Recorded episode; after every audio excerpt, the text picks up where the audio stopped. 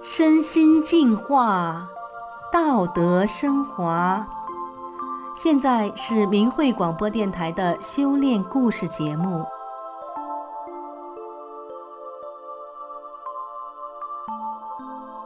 听众朋友您好，我是宋阳。今天和大家分享的故事是春生的故事。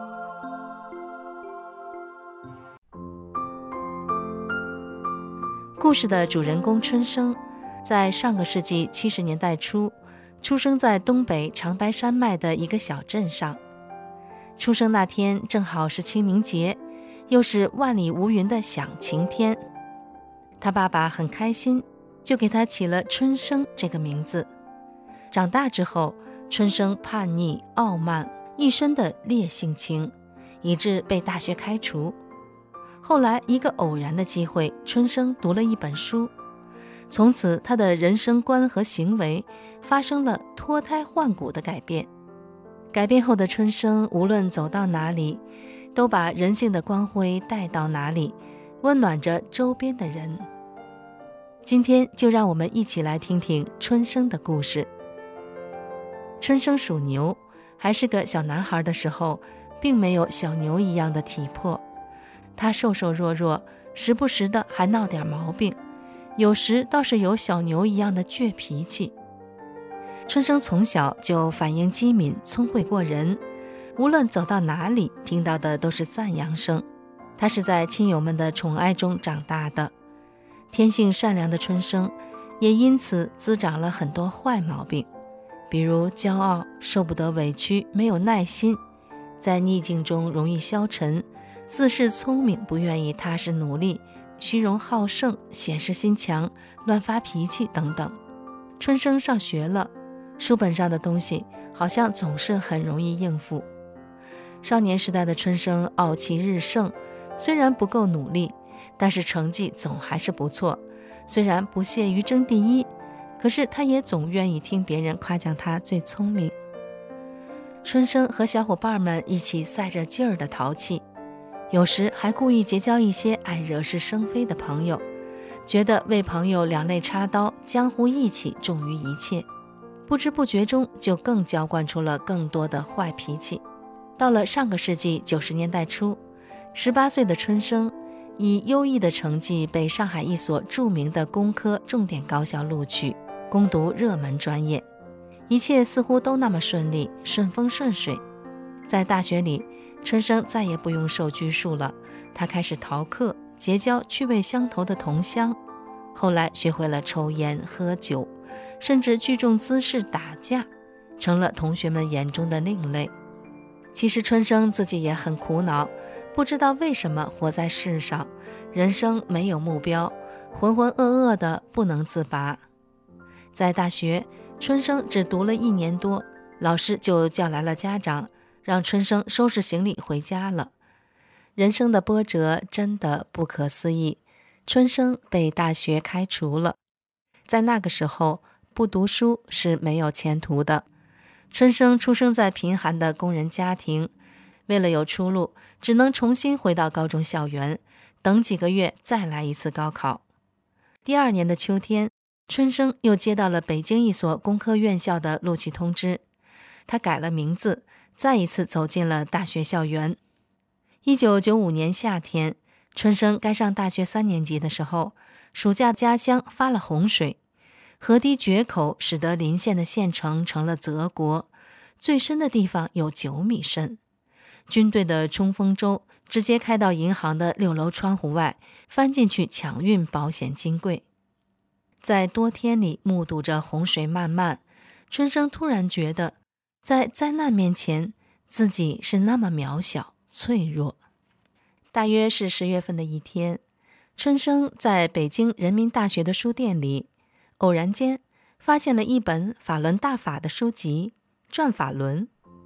翻开书，看见大法的师傅在微笑着看着他。尽管还不知道这本书将改变自己的一生乃至永远的命运。春生却毫不犹豫地买了一本。当天晚上，春生躺在自己宿舍的床上，借着烛光，一口气读完了全书。他大吃一惊，心灵被深深地震撼了。人间竟然还有这样一本书！春生的心底里有一个念头在涌动：这书里说的都是真的吗？无论如何，在内心深处，春生对真善忍有着说不出的好感，对善恶有报的告诫有着说不出的喜欢。春生觉得世界就应该是这样的，按真善忍去做人做事，一辈子不亏。然而，春生真正走入法轮大法的修炼是在一年之后，一九九六年的十月三十一日，春生默默地告诉自己。此生愿全身心的修炼法轮大法，言行一致，精进实修。同学们很快就发现，原来懒散乖戾的春生变得勤快温和了。春生现在开始主动给大家打开水、收拾卫生了，烟和酒也都扔了。原来满口粗话、自以为是豪爽，现在变得彬彬有礼、语言谦和了。在大学的最后一年，同学们真的看到了正法信仰可以从里到外彻底地改变一个人。一个浮躁、傲气、体弱而又性格复杂敏感的人，变得平和、宽厚、善意、真诚而精力充沛。在毕业的留言册上，同学们真诚地写下了祝福的话语：“祝你功成圆满。”一九九七年，春生工作了，在北方的一座省会城市的一所学校任教。实践真善忍的人走到哪里都受欢迎。有一年，学校工作特别忙，春生既教课又做班主任，而且他一个人的工作量是别人的三倍。但是春生从不叫苦，也不叫累，任劳任怨，高高兴兴。同事们都说，春生的工作做得有声有色。系里面选举工会分会主席，大家一致选举最年轻的春生为大家服务。在工作中，春生也从来不挑肥拣瘦，不谈条件。别的同事出门办事，总是让学校出车接送，还怨气连天。领导派春生到市内公务外出，不管天气有多恶劣，路途有多远，春生总是骑上单车就走，按时完成任务。领导嘴里虽然不说什么，但是表情是满满的赞许，似乎在说“好样的，小伙子”。后来，春生的工作有了新的变动，领导安排他外出专职教课，不再坐班。系里的一位主任说：“真舍不得你走，你是工作上最好的伙伴。”单位派春生外出培训学员，住宿时，接待单位故意给他虚开发票，春生善意地拒绝了。告诉他们说自己是法轮大法弟子，修炼真善人，不能占公家的便宜。接待人员说：“你这样的人太少了，可是你们前边来的同事都是这样开的，你和他们不一样，怎么行啊？”春生看到对方为难，只好同意接待单位的做法。可是出差结束回到单位的时候，春生就悄悄地把这几张发票收起来，没有报账。连自己应得的部分也没有报账，觉得反正自己宁可吃亏，也不能占公家的便宜，而且也不想让别人难堪，就默默的自己承担吧。现在的学校有一个很不好的风气，就是考试前，学生们纷纷集体给老师买礼物，希望得到老师的照顾，甚至班长组织统一给任课老师买礼物。春生也接到了这样的礼物。所有的老师都心安理得地接受了，春生也实在不好硬性的推辞，只好等到考试评分结束之后，自己买来排球等物品送给那些班级作为回报。有位学生干部是春生的同乡，平时学习成绩也不错，而且工作上也挺用心的。可是，在协助老师统计班级成绩时，故意给自己多算了一点分。挤掉了另一位同学，成了奖学金获奖名单的第一名。春生发现了，就找到这位学生干部，善意地告诉他，成绩算得不够准确，希望他重新做好。这位学生干部改正了错误。几年之后，已经毕业的这位学生干部特意回到学校找春生，说忘不了这样一位正直坦荡的老师。春生住单位单身宿舍的时候，总是主动打扫公共区域的卫生。他离开之后，水房就再也没人打扫了。他在宿舍的时候，总是默默地给大家做饭、买菜。吃完饭后，同事们把碗一推，总是等着春生去洗刷。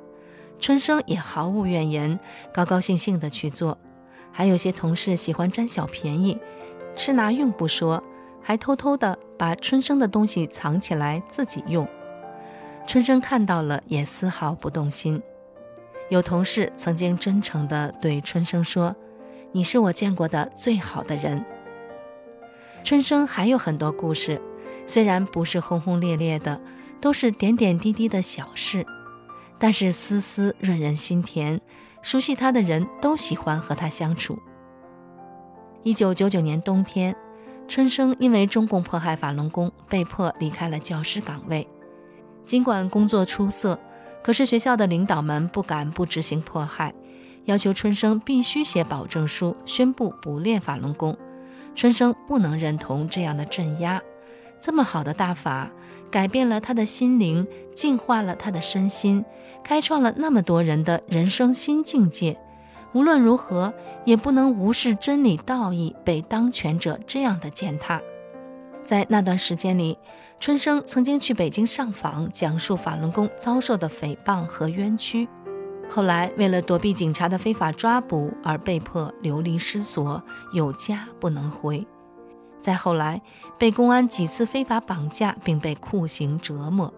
为抗议无理的拘押，春生曾经绝食绝水，来捍卫真理和善良人的尊严。